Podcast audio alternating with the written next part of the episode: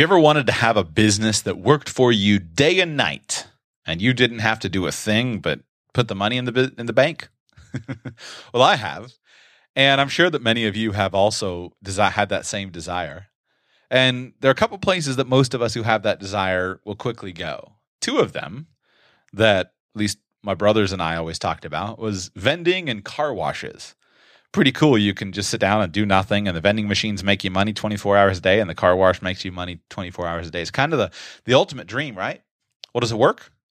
Today, I've invited Matt Miller, who's got a world of experience in the vending business on the show, and he's going to share with us whether or not it works.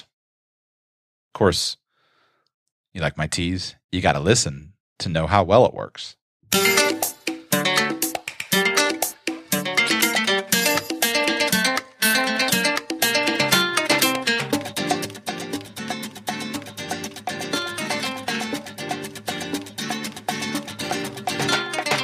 Welcome to the Radical Personal Finance Podcast. My name is Joshua Sheets, and I'm your host. Thank you for being with me today. Like I said, vending. Pretty cool business, huh? Well, even though my brothers and I always wanted to do it, I never really wanted to actually buy the corn, buy the machines and take them around and stick the candy machines in everywhere and go and collect quarters. So I'm not an expert, but I have found an expert, and he's going to share his story with you today.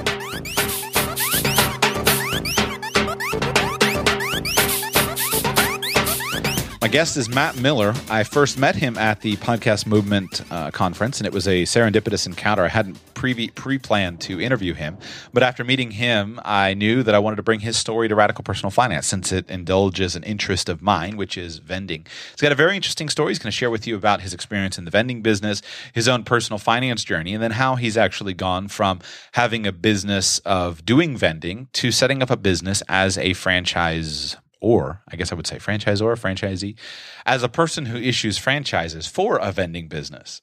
And it's one of the cool entrepreneurial stories that I think you'll enjoy listening to. How there can be opportunities that are a slight twist on a proven business model.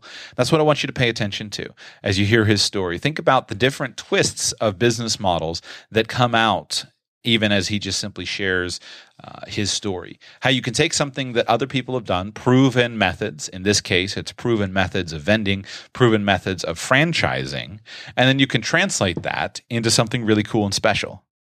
Sit back. Here we go. Welcome, Matt, to the show. Matt, welcome to Radical Personal Finance. Hey, Joshua. Excited to be here. Thanks for having me on. So, I brought you on today to talk about vending. And this is probably, for most entrepreneurs I know, people who want to establish a business for themselves and they want to uh, get started and work their way towards financial independence, vending if they don't pursue it, it's at least one of the things that they consider. Because the dream of being able to go and buy some candy machines and put them out there, and they work for you 24 hours a day, and you sit back and reap the reap the profits. It's a pretty compelling, pretty compelling deal. So, what's your history with the vending business? Well, it's kind of funny. I, I graduated from the Air Force Academy. I was an Air Force pilot for nine years. So I know a lot of people that know me previously, I think, are still probably scratching their heads. but you know what? I, I got out of the military back in 1998, uh, did some work in the corporate world for about 11 years. And about halfway through that, um, there were just some decisions made corporately by my boss that made a huge financial uh, impact on my family uh, not in a good way. Yeah.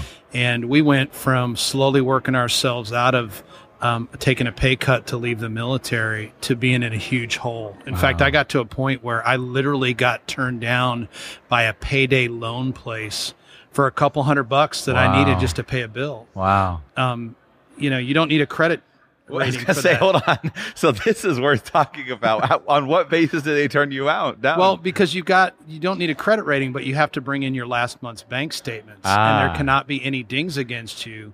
And I had bounced three checks the month prior, ah. and so I got turned down by that.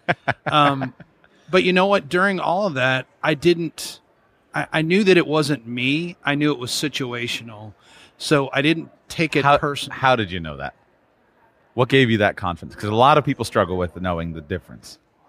I, I think it was just my upbringing. I, I think it was the fact that I mean, let's face it, I went to a school that I was one of a thousand that was accepted out of sixty thousand that applied. Mm-hmm. I, I had done some some pretty what the world would say incredible things, Mm-hmm. and accomplished some, some some stuff that most people could never dream of. I mean, when I was 22, 23 years old, government was entrusting me with multi-million dollar airplanes, teaching students how to fly.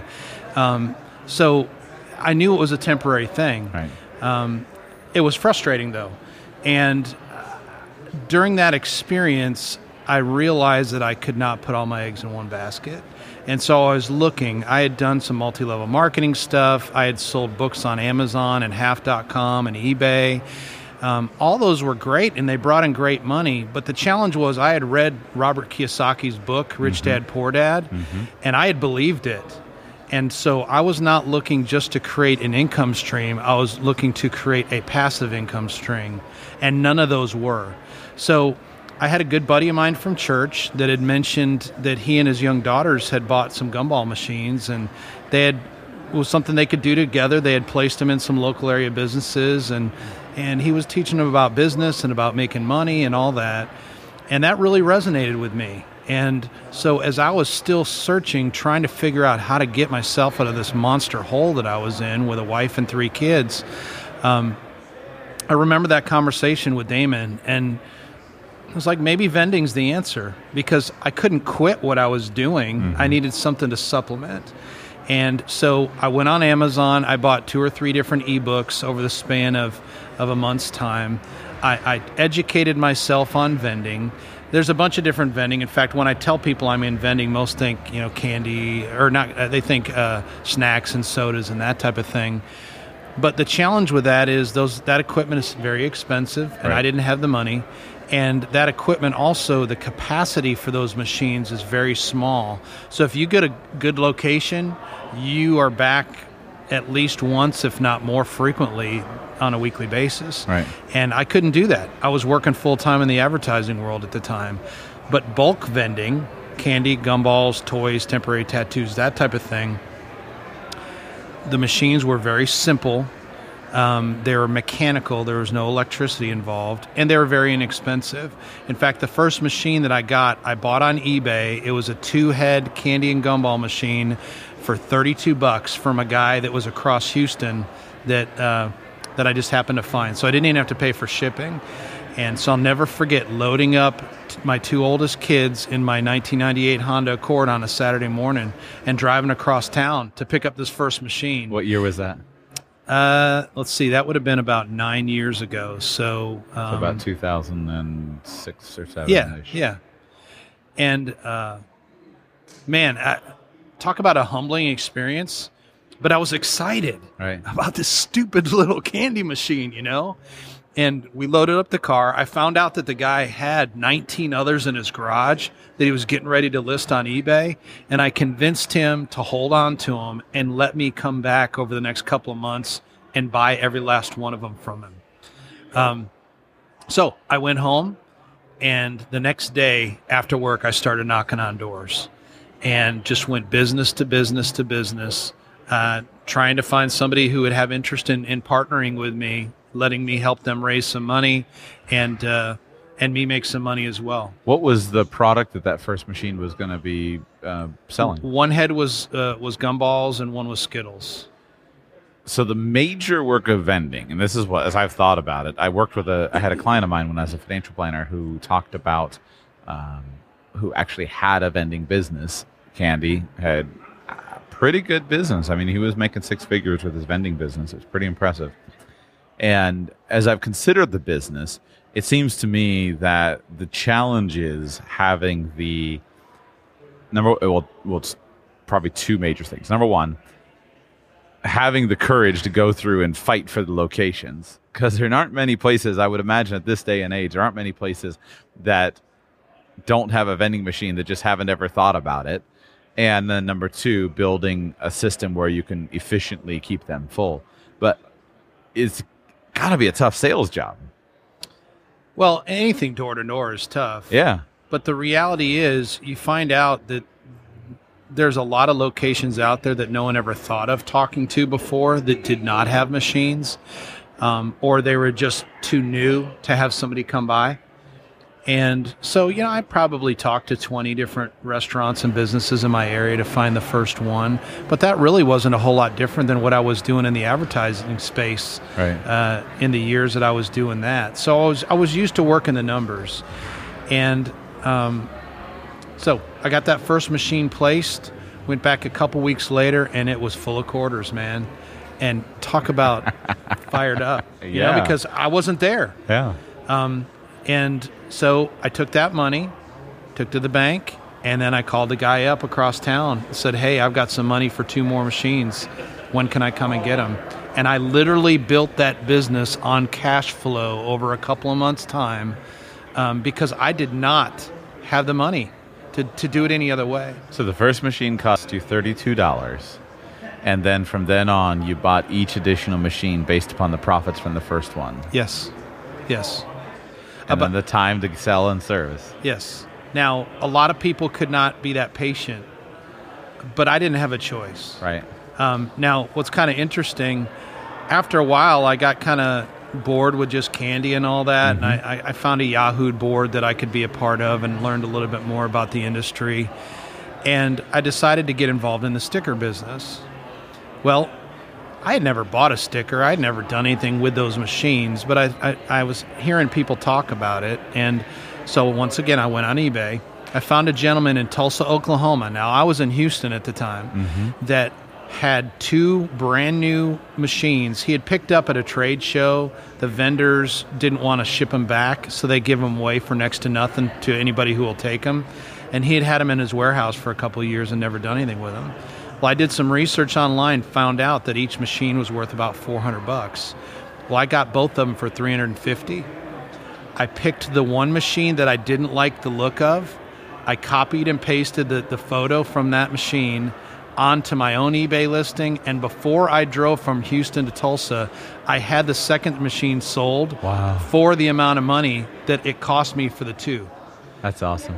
Uh, so the my only cost was to drive to Tulsa. And when I got there, the guy was willing to talk to me for about an hour and share some more insights on what he had done. He'd been in the industry for years. And slowly but surely, I picked up and put that puzzle together that, that has become my knowledge of vending. Um, fast, fast forward a year and a half down the road, and I've got 125, 150 locations um, all across the northern Houston area. That's awesome. Um, and then 07 and 08 hit. And the market tanked, of course, Right. um, as you're well aware. Less people were going out to eat, and when they were going out to eat, they weren't al- they weren't allowing little Johnny and little Susie as many quarters to put in my machines. So I was frustrated, and I was trying to figure out a way to increase my revenues and and maximize my return for my time. And at that time, God sent four little kids by my house in the span of a couple of weeks, knocking on my door, trying to sell me stuff for the local schools. And I was like, you know, I don't know any of these kids. Their parents weren't with them. And, and as a, with a dad with young kids at that point, I was like, there is something really wrong with this picture. right, right. Um, so I started to think about, well, maybe I could work something out to tie the whole vending thing together with school fundraising and maybe get little Johnny and Susie off the street. Mm-hmm. Well, a good buddy of mine came by about a month later. He was an elementary PE teacher, and uh, he and his wife came by for dinner one night, and we got to talking. And he and I had done some business together previously. And I told him what I was doing or thinking about doing. He said, "Matt, let me let me talk to my principal and my PTO, and just run the idea by them and and see what they think." And uh, he called me back two weeks later and he said, Matt, you're approved. Bring a machine. So we set up our first machine. We cobbled together custom stickers for that school with their mascot and everything for that first location, um, customized the machine with the signage and all, and um began a test. And the numbers were phenomenal and the acceptance at the school was amazing because every bit of fundraising they had to do was active. They had to get the kids involved, or the parents, or the faculty, or whatever. And this was the first passive fundraising they'd ever done. And so we had done this test for several months. We're excited about it. And I was like, okay, well, I've kind of validated this. Let's go and start to find some others. And I went back to what I was used to, which was knocking on doors. And I literally went school by school by school in my area, trying to find other uh, administrators who would be excited about our program. And they all kind of patted me on the head like a cute little puppy dog. They were none of them were early adopters, and that's okay. Most of them, that's not their personality type. But I got frustrated again because I had this great idea, but nobody mm-hmm. really got it. Mm-hmm. Went online, just so happened that the Texas PTA was having an event two and a half weeks later. I contacted their, their main office. They were doing exhibiting, they did have space. And in two and a half weeks, I scrambled to get a logo together. Uh, we bought some cheesy T-shirts, you know, someplace that we could get them turned around in a couple of days. we showed up. We had two Spirit stickers, which was our claim to fame, Right, right? right. Customization, sitting on that table, and uh, we gave it a whirl.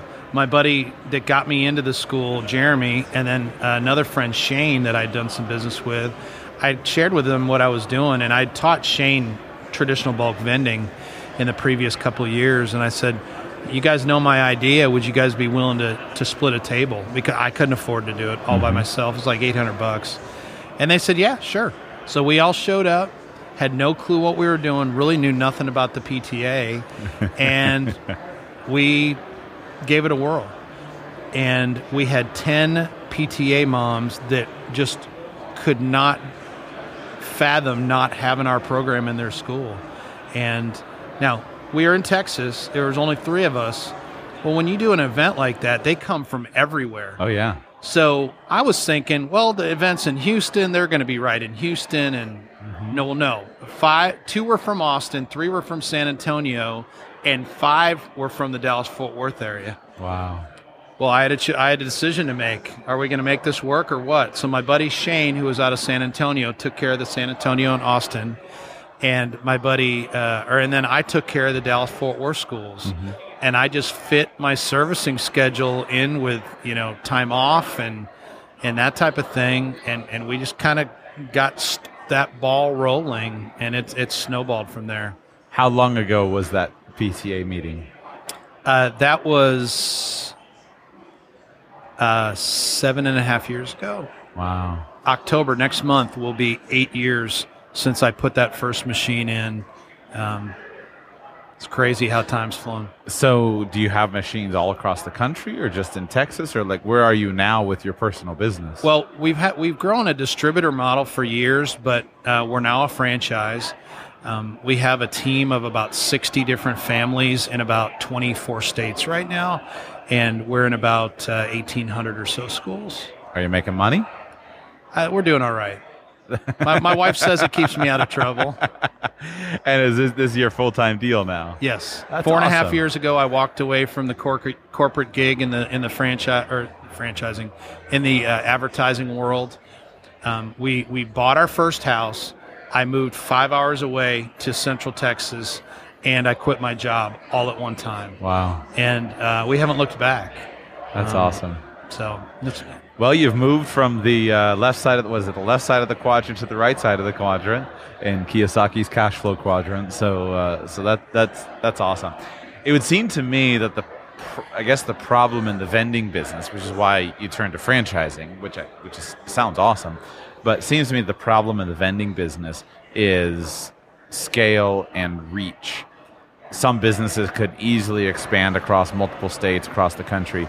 But in the vending business if you're going to actually manage your machines and you're actually going to manage your employees you've got to be able to have contact with them. And you got to find people that you can trust.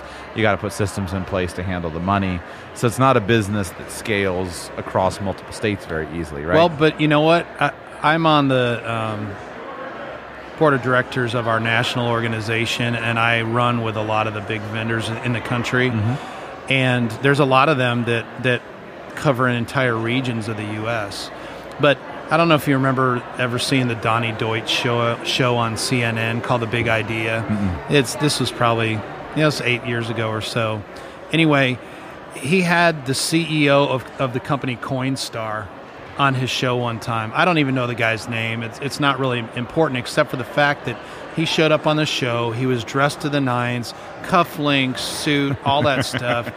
And I saw that and I made a conscious decision at that point that I did not want to be that guy. Because you, you know, 100 million plus dollar company, they've got all the Redbox machines and all that stuff now. But my guess is the guy works 80 to 90 hours a week. Mm-hmm. And I bought into Kiyosaki's lifestyle. Right. So I was looking for something that I did not have to own completely and have all the headaches and hassles of. So I intentionally took the, the direction that I did because I know owners treat things completely differently than employees do. Yeah. And um, I only had to teach people our system one time. Right. And once they learned it, then they were on their own to, to grow at whatever pace they chose. Um, all I had to do is create an environment for them to win and have a proven system in place for them to do it. Yeah. And that, and the franchise model is definitely the the true owner lifestyle model, which is so cool. I mean, you prove your concept out, uh, and then you build the franchise, and as the franchisor, you get to enjoy the leverage of many people's benef- many people's businesses, and they get to enjoy the leverage of your proven system. It's a franchising is a, is an amazing concept, uh, and I, am so glad it exists. I want to clarify because I don't fully understand how uh, the stickers relate to the kids? The kids are just simply buying the stickers, or they're selling the stickers The kids are buying the stickers just for their own personal use. for their own personal use or like when we sell NFL stickers, you know, you'll oftentimes, believe it or not, see the dads lined up at the machine when they're Okay. coming to pick up their kids because they want their NFL team sticker or whatever. But it's primarily geared towards the kids. Okay, and then so then you just split the the revenue with the school, and so in exchange for having the machine in there, they take a percentage of it, and that raise, raises money for the school. Correct, And then correct. you deal with the hassle of servicing it, filling it, market, you know, making sure everything's up to date. We do everything. They just have to check. They just have to cash the check every month. That's awesome. Do you ha- do you have to keep the stickers fresh? Like how do, do you have to swap them out all the time, or does the same sticker sell sell continually? No, we, we we have to constantly change out the product. One of the things that we learned early on is the fact that a, a lot of the vending industry, the product that they offer, they're trying to straddle two different worlds. They're trying to st- straddle the world with the young kids, but they're also trying to straddle like the tween teen, excuse me, market as well. And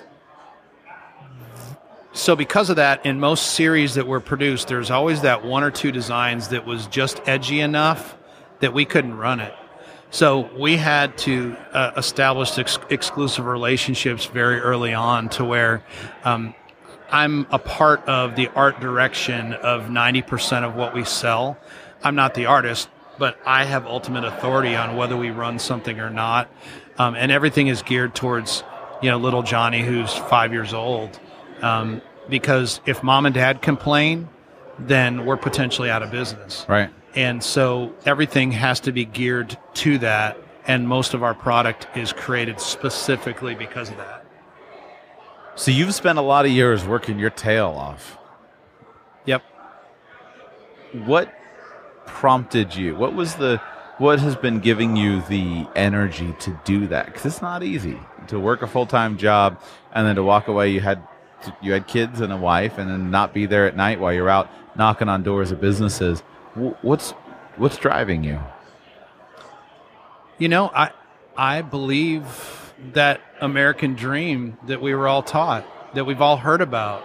You know, the the rags to riches story. And we weren't necessarily rags, but but you know, I, I came from real humble be- beginnings with my you know family in Illinois, outside of Chicago, and uh, man, I, I've I've always wanted to kind of live that life. I've always wanted to have total control over what I do, to do what I want to do, not what somebody else tells me to do. And the only way for me to do that was to figure out the money side of things. And um, you know, today, the reason why I continue to work so hard is number one, I believe I owe that to to my team to continue to push the limits, to to to continue to strive to do better, to continue to provide more for them, um, because they've entrusted me in the leadership and and the direction of everything that we do.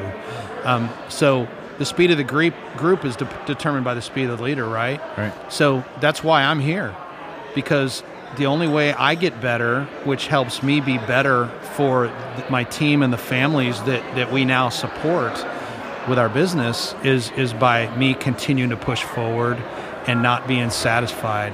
Uh, we have a, a mantra in our team is is that we're all green tomatoes. You know, a red tomato is dead. A green tomato is alive. And so we want to focus as much as we can on being a green tomato and not a red tomato. And so that's what my life's about is is learning more, getting around guys like you that can make me better, that are smarter in areas uh, with with talents that I just don't have. And and in some cases learning by osmosis, in some cases having the opportunity to develop significant relationships over time and and really get to help one another as as we live this life, you know.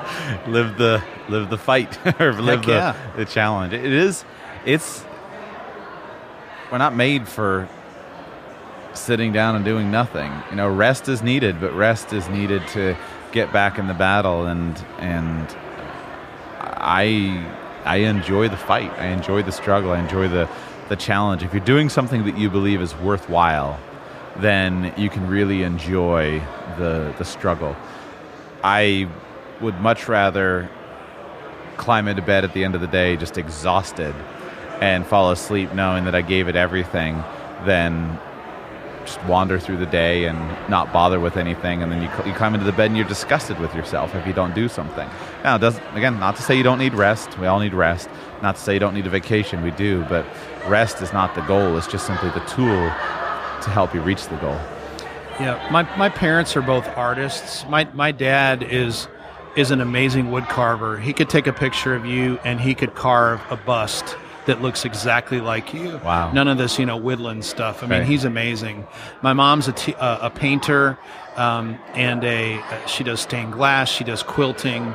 Uh, she's incredible as well. They were both teachers in, in their earlier years before they retired. I did not inherit a lick of that creative ability on the artistic front. What I inherited is creativity in the business sense. And I am most alive when I'm helping create something.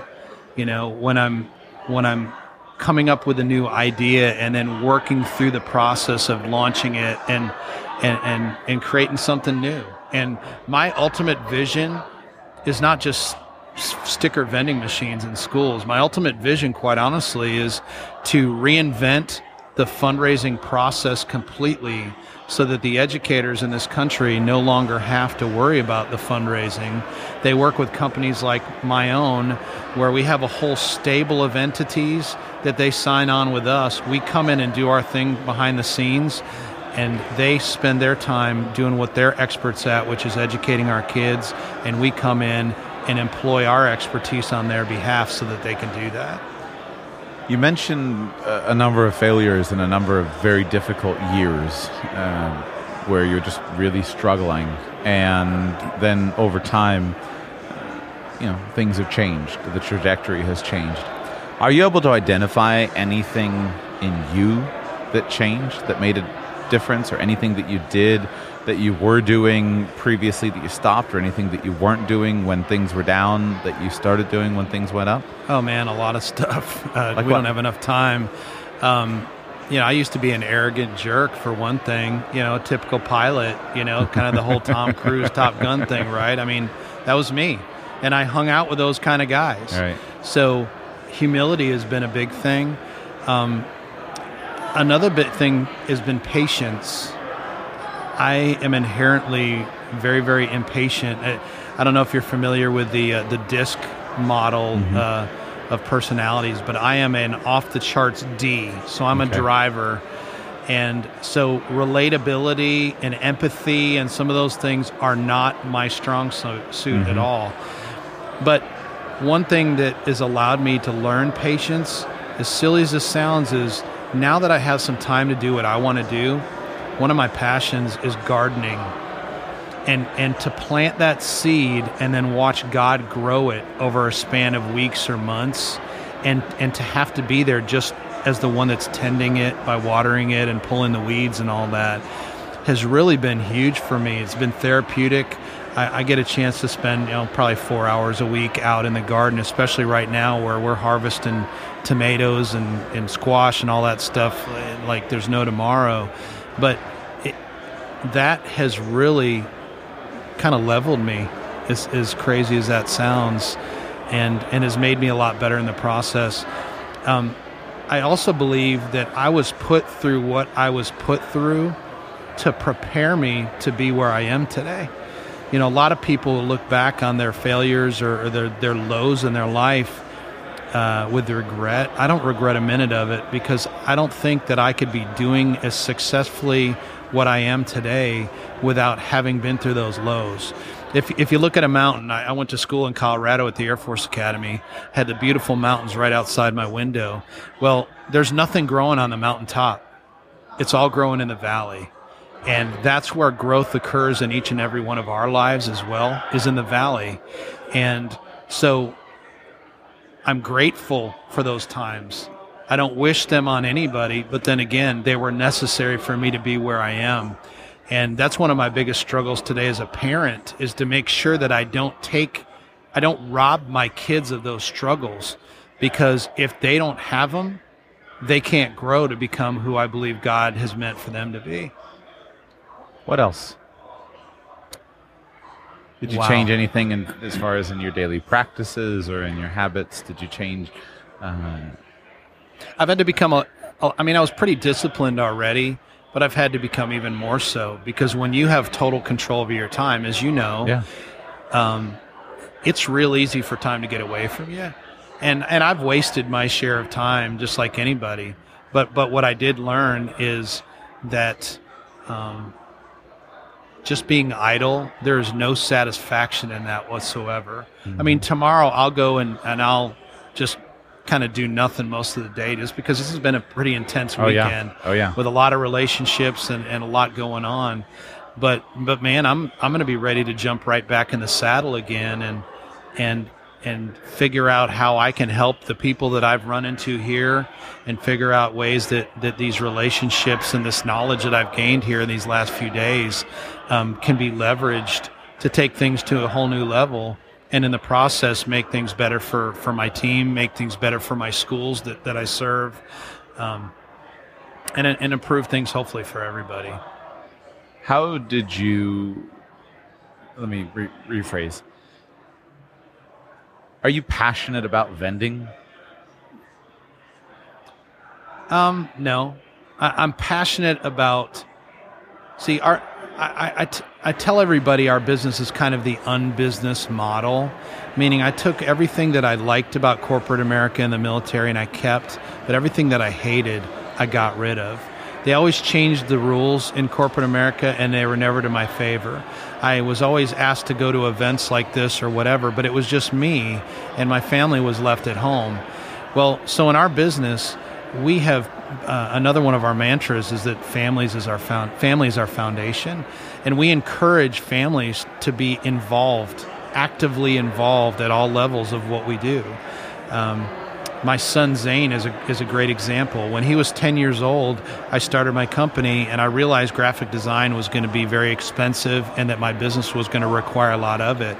So I bought an iMac, I bought the Adobe Photoshop uh, or the Adobe Suite, and Zane spent two hours working in the yard of my good friend Jeff Smith, who's a trained graphic designer and Hollywood commercial editor, in exchange for two hours of training on Photoshop and Illustrator. Zane at that point began became the beginnings of our graphics team. Today, he leads a team of, of multiple adults who are all freelancers working for what we do. He's 19 as, and he's a sophomore in college, and he's had literally um, nine years of experience as a graphic designer. Awesome. And, and to have the opportunity to, to, to allow him to grow at his own pace to do that has been huge, but also to see the same thing happen with the kids in a bunch of the different families on our team. We've got the second generation now that's getting involved, that we're helping their mom and dad build up their businesses. And, and got excited about the opportunity of doing the same thing for themselves. And now they are getting started at 18 and 19. And in the process, we're creating a multi generational business that is impacting families. It's changing the family tree of families. Um, I was on the Dave Ramsey show, and I know that you you think a lot of Dave and and got some of your start um, from listening to him. And I had an opportunity about a year and a half ago to ask him a question on his show. I was at an EntreLeadership event, and I started out um, my my question just letting Dave know, Dave, I wanted to publicly thank you because your message has completely changed my family tree, and uh, that's my hope. That's my prayer is to be able to provide an environment and to provide some insights and some knowledge to some folks that maybe um, because they're not wired the same way had all the tools to, to go out and start something on their own um, but could in a safe and proven environment like we've created um, but in the process to give them more security over their finances to give them a lot more options. Um, many of them have chosen to, to do this full time and, and are living successful lives with our program. Many, this is just a supplement to, to allow them to pay some extra bills or to put some kids through, sco- yeah. through school or whatever. But, but for each family to have an environment where they can take what we've done and make it what they want it to be and be a blessing for them and their family along the way. Yeah. It's definitely a privilege. And uh, I guess that would be your answer to the passion question. I think this is something we don't talk about enough. A lot of times, I talk a, a good bit on radical personal finance about passion businesses and or life, you know, lifestyle businesses. Do what you love. It's quite the mantra. I mean, a gathering like this is over a thousand people here this weekend, and I would 850 of them, are, uh, 850 of us are, you know, wannabe motivational speakers saying, "Go out and live your passion." Right. Problem is, I don't believe that passion is the only ingredient that you need, and I don't believe that everybody can make a living cooking cupcakes because that's what they love to do, or driving Corvettes because that's what they love to do. I think some people can. But I think some people can make a living driving a race car, and some people can make a living working on a race car, and some people can make a living practicing law and racing cars on the weekends.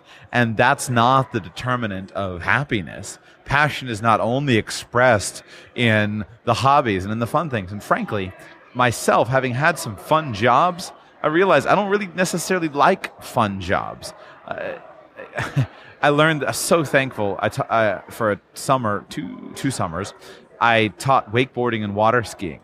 And it was the quintessential fun job. You know, you show up to work in a pair of board shorts and you drive a, uh, a boat around the lake. And here I'm a high school kid, and you got you know girls in bikinis all around. You know, and you're teaching the, the, the you're teaching them to wakeboard. That's a fun job, and I hated it because by the end of the summer it was the same thing over and over and over and over, and I hated it. And I learned that fun is not the measure of enjoyable. Fun is not the measure of passion. And you can be, you can develop a passion around an activity, sure. And for some people, they're able to do that. You can also develop a passion for how you do an activity, and you can just be enjoying the process of becoming the best. And then you can also develop a passion for the results of an activity. And that pushes a lot of moms and dads every single day when they don't feel like getting up and they don't feel like going to work and they don't feel like parenting and, and they don't feel like loving their spouse. That pushes them because they love the results. And in my mind, I'm sure there's many other things that can drive the passion, but we spend, and I probably am guilty of it, uh, but we spend too much time talking about pursuing the fun passion and not enough time recognizing the fact that life is not all about fun, and the most fulfilling times of life are not necessarily the most fun times. I like to stand on a beach with my wife and snuggle as we watch the sunset. But I'll tell you, the times that have been the most meaningful in our relationship, to me, have often been very difficult. And they've been difficult for, for various reasons. But those are the times where our relationship was deepened. And I think we do a disservice if we set the expectation to people that the only way to be passionate is to pursue fun. Oh, no doubt about it. Now, my passion really is is making a difference. You know, my my coach Aaron Walker, which I think you've had a chance to meet mm-hmm. this weekend. Uh, you know, his whole uh, motivation today is is teaching men to go from just success to significance, to having a meaning in the w- world and in the people around them, and. Uh, that, that's what drives me more than anything. Not only with our business team and our schools, but because I now have control over my time, um, I work with a, an organization. I'm on the board of directors. It's called Kids Across Cultures, and we do uh, a lot of work overseas, primarily in China right now, working with a people group called the Hani, that is one of the poorest and most remote groups of people in the, on the planet. And to go and to be able to spend time with those people and to, and to be able to pour my life into them and help others do the same, and, and to be able to take my kids with me you know, I took my son Zane two years ago. I took my daughter Sarah this last year, and I'll take my daughter, youngest Rebecca, um, this coming year. And for them to go and, and to have an opportunity to to share with with some that will never have the opportunity that we have here, um, and and to to shed some light um, in a really dark part of the world is worth it all. You know. Have your other kids been involved in the business uh, in any way similar to how Zane has been? Oh yeah, I mean, before we moved to where we live now, uh, we lived in a 1,200 square foot house in Kingwood, Texas, which is on the northeast side of Houston, and uh, we literally, for years, our living room was a, a, a vending company, a vending machine assembly area. Uh, our kids would help collate the stickers, and they'd help uh, put labels and stamps on postcards that we were sending out. Uh, my daughter Sarah, the second in line, is now doing a bunch of graphic design work. She's even more artistically talented than her brother. Um, Zane has the computer, the tech talent, mm-hmm. um, but she's applying her talents now, having learned um, some of the basics, uh, you know, of the Adobe products. My youngest, uh, Becca, she helps out with a lot of other things. She helps me keep organized. She helps me keep my office clean. I've got somebody coming and, and she'll help me straighten up because because my office is kind of organized chaos oftentimes. um, she'll help me with some collating and that type of thing. And she's expressed interest in doing some design at some point too. But, um, you know, my goal is for them ultimately to have a skill set and, and, and to have an opportunity to pursue their giftings so that when they get to the point where they're out on their own, they can choose to work for somebody if they want.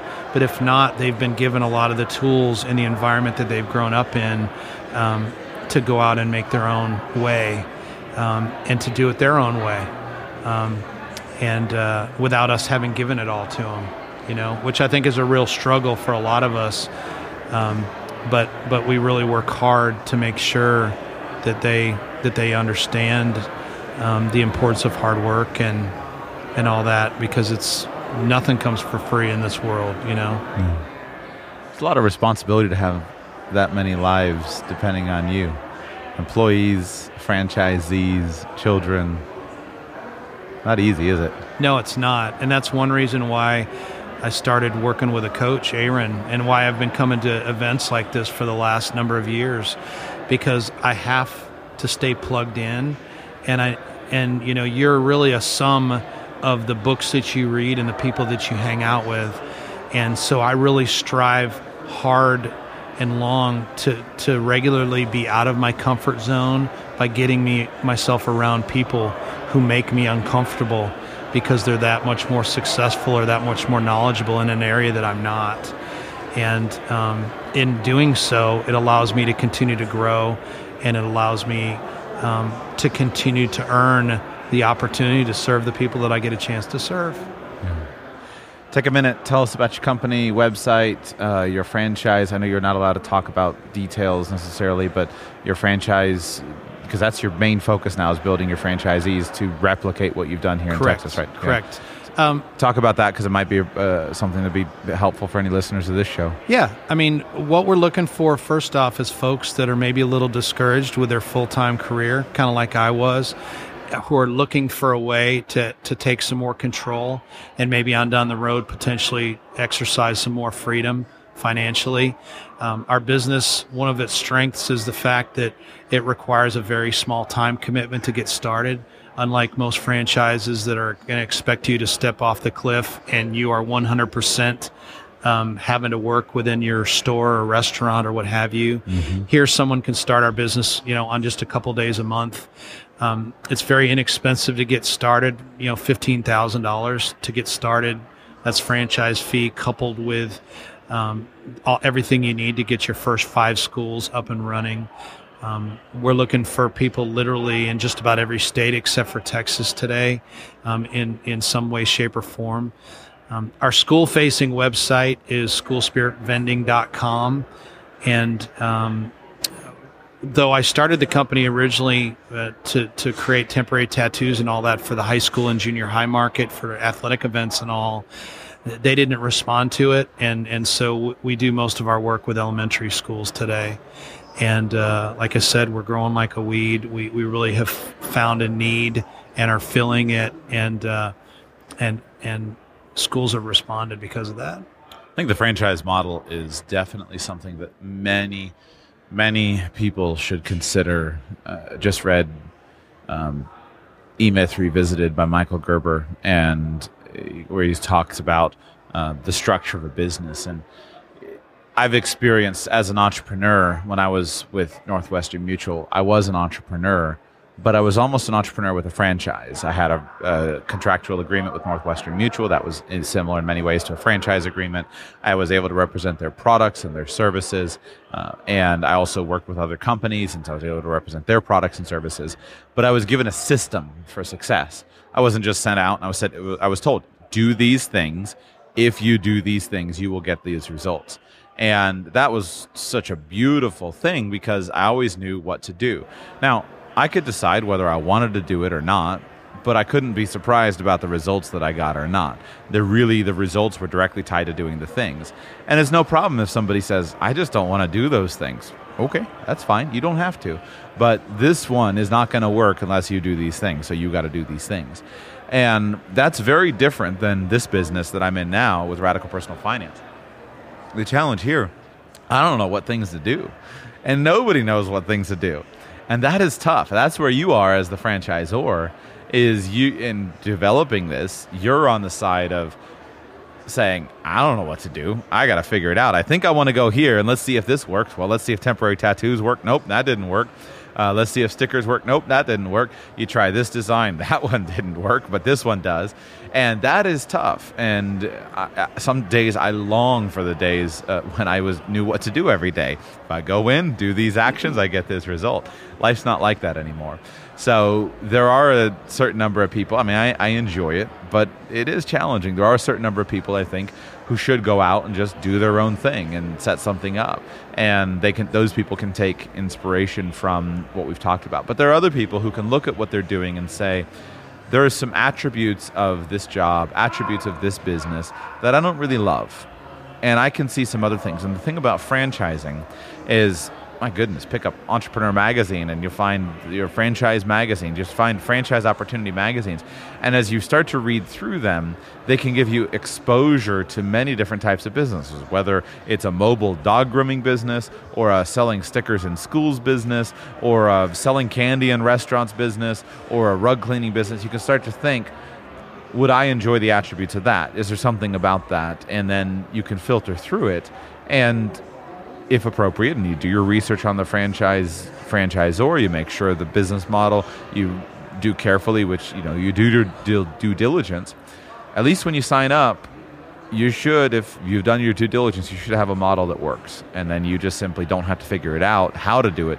You just simply sit down and do it, and it's powerful. Yeah, and we've got eight years track record with what we're doing, yeah. so um, there's no question that it works. It's just really, uh, ultimately, it's a question of will that individual work it.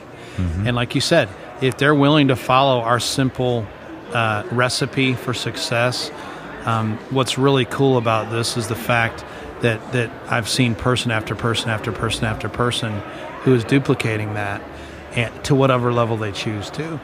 And uh, it's just it's it's cool to see it. You know, I loved being an instructor pilot in the Air Force because I could watch this student who knew nothing about flying before they sat down at my desk that first day, mm-hmm. and in a matter of a month and a half, they're going solo in a supersonic airplane. Wow! Um, and a couple months after that, they have re- they've gotten their wings, and now they're going on to learn to fly whatever airplane they're assigned to there was a lot of gratification in that. Oh, yeah. And this duplicates that a lot for me is to be able to see that growth, to see that change, yeah. and and to provide an environment for people to win, um, to not not to do it for them, but to provide the environment, and then to watch them grow and change and become um, with us just being a little part of that process. When you have some of the things in life that are important to you, when you've got Maslow's hierarchy of needs, when you've got the basics of your mm-hmm. life squared away, then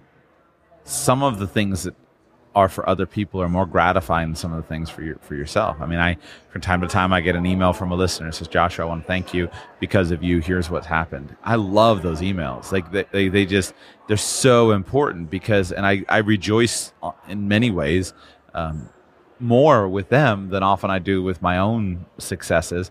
It's easier in many ways to rejoice, and in, in the position you're in, it definitely uh, I think can be a cool uh, a cool place where you can rejoice when you see other people able to change from again something that's not a good fit to something that is. Uh, you mentioned your school facing website, School Spirit Vending, but I don't think you mentioned your franchise. Yeah, it's ssvbusiness.com, okay, School Spirit good. Vending, SSV Business, and Matt at ssvbusiness.com. Awesome. And, uh, you know, if folks have interest in talking a little bit more, I would love to talk. Or if they've just got some questions about vending or whatever, um, what, what you'll find with me is this is a very low pressure deal. If it makes sense to you, great. If it doesn't, that's okay too. I tell folks my Rice Krispies will be just as crispy tomorrow. and in the process, there's no pressure. You know, this isn't some hard sell. So if it makes sense and you want to talk, I'd love to do so. And then check us out and decide for yourself if, if this, what we stand for and what we do makes sense for you and your family. Awesome. Matt, thanks for coming on. Thanks, Joshua. And I appreciate what you're doing, man. Um, we, of course, we just met yesterday, but uh, I got a chance to listen to a couple of your shows early this morning. Yeah. And uh, man, I'm excited about what you're putting together. Yeah, I will. Um, one of these days, when I can get it done, I I need to do. I'm going to do some shows about some of the cool financial planning tricks you can use when your kids when you're using your kids in your business because there's some fun there's some fun things that you can do. If nothing else, I don't know if you contribute to your son's college education, but pay him then right. it's deductible. I mean, there's just some simple little uh, technical financial planning tricks that you can do, and when your kids are involved, the rule with kids working in businesses is pay them for actual work they do like you would pay anybody else. And that's good for everybody. That's good for you and it's good for them. And it's also good to be able to use the tax uh, the tax uh, law in your favor. To, yeah. In your favor. It, it, the only time it doesn't work is when you pay your you know nine year old daughter hundred dollars an hour for collating the papers in your office. That yeah. doesn't work. Right. Thanks, Matt. Thanks. How does the saying go? It ain't easy, but it's certainly worth it. That's the, uh, the sense that I get from Matt's story. Love hearing people's stories of struggle and ultimately their triumph. You know, not every struggle ends in triumph, but it's cool when they do. And I think that the way to guarantee that your struggle doesn't end in triumph is to give up. If you don't give up, well, you're still in the struggle, and ultimately it's going to end. Might as well end in triumph.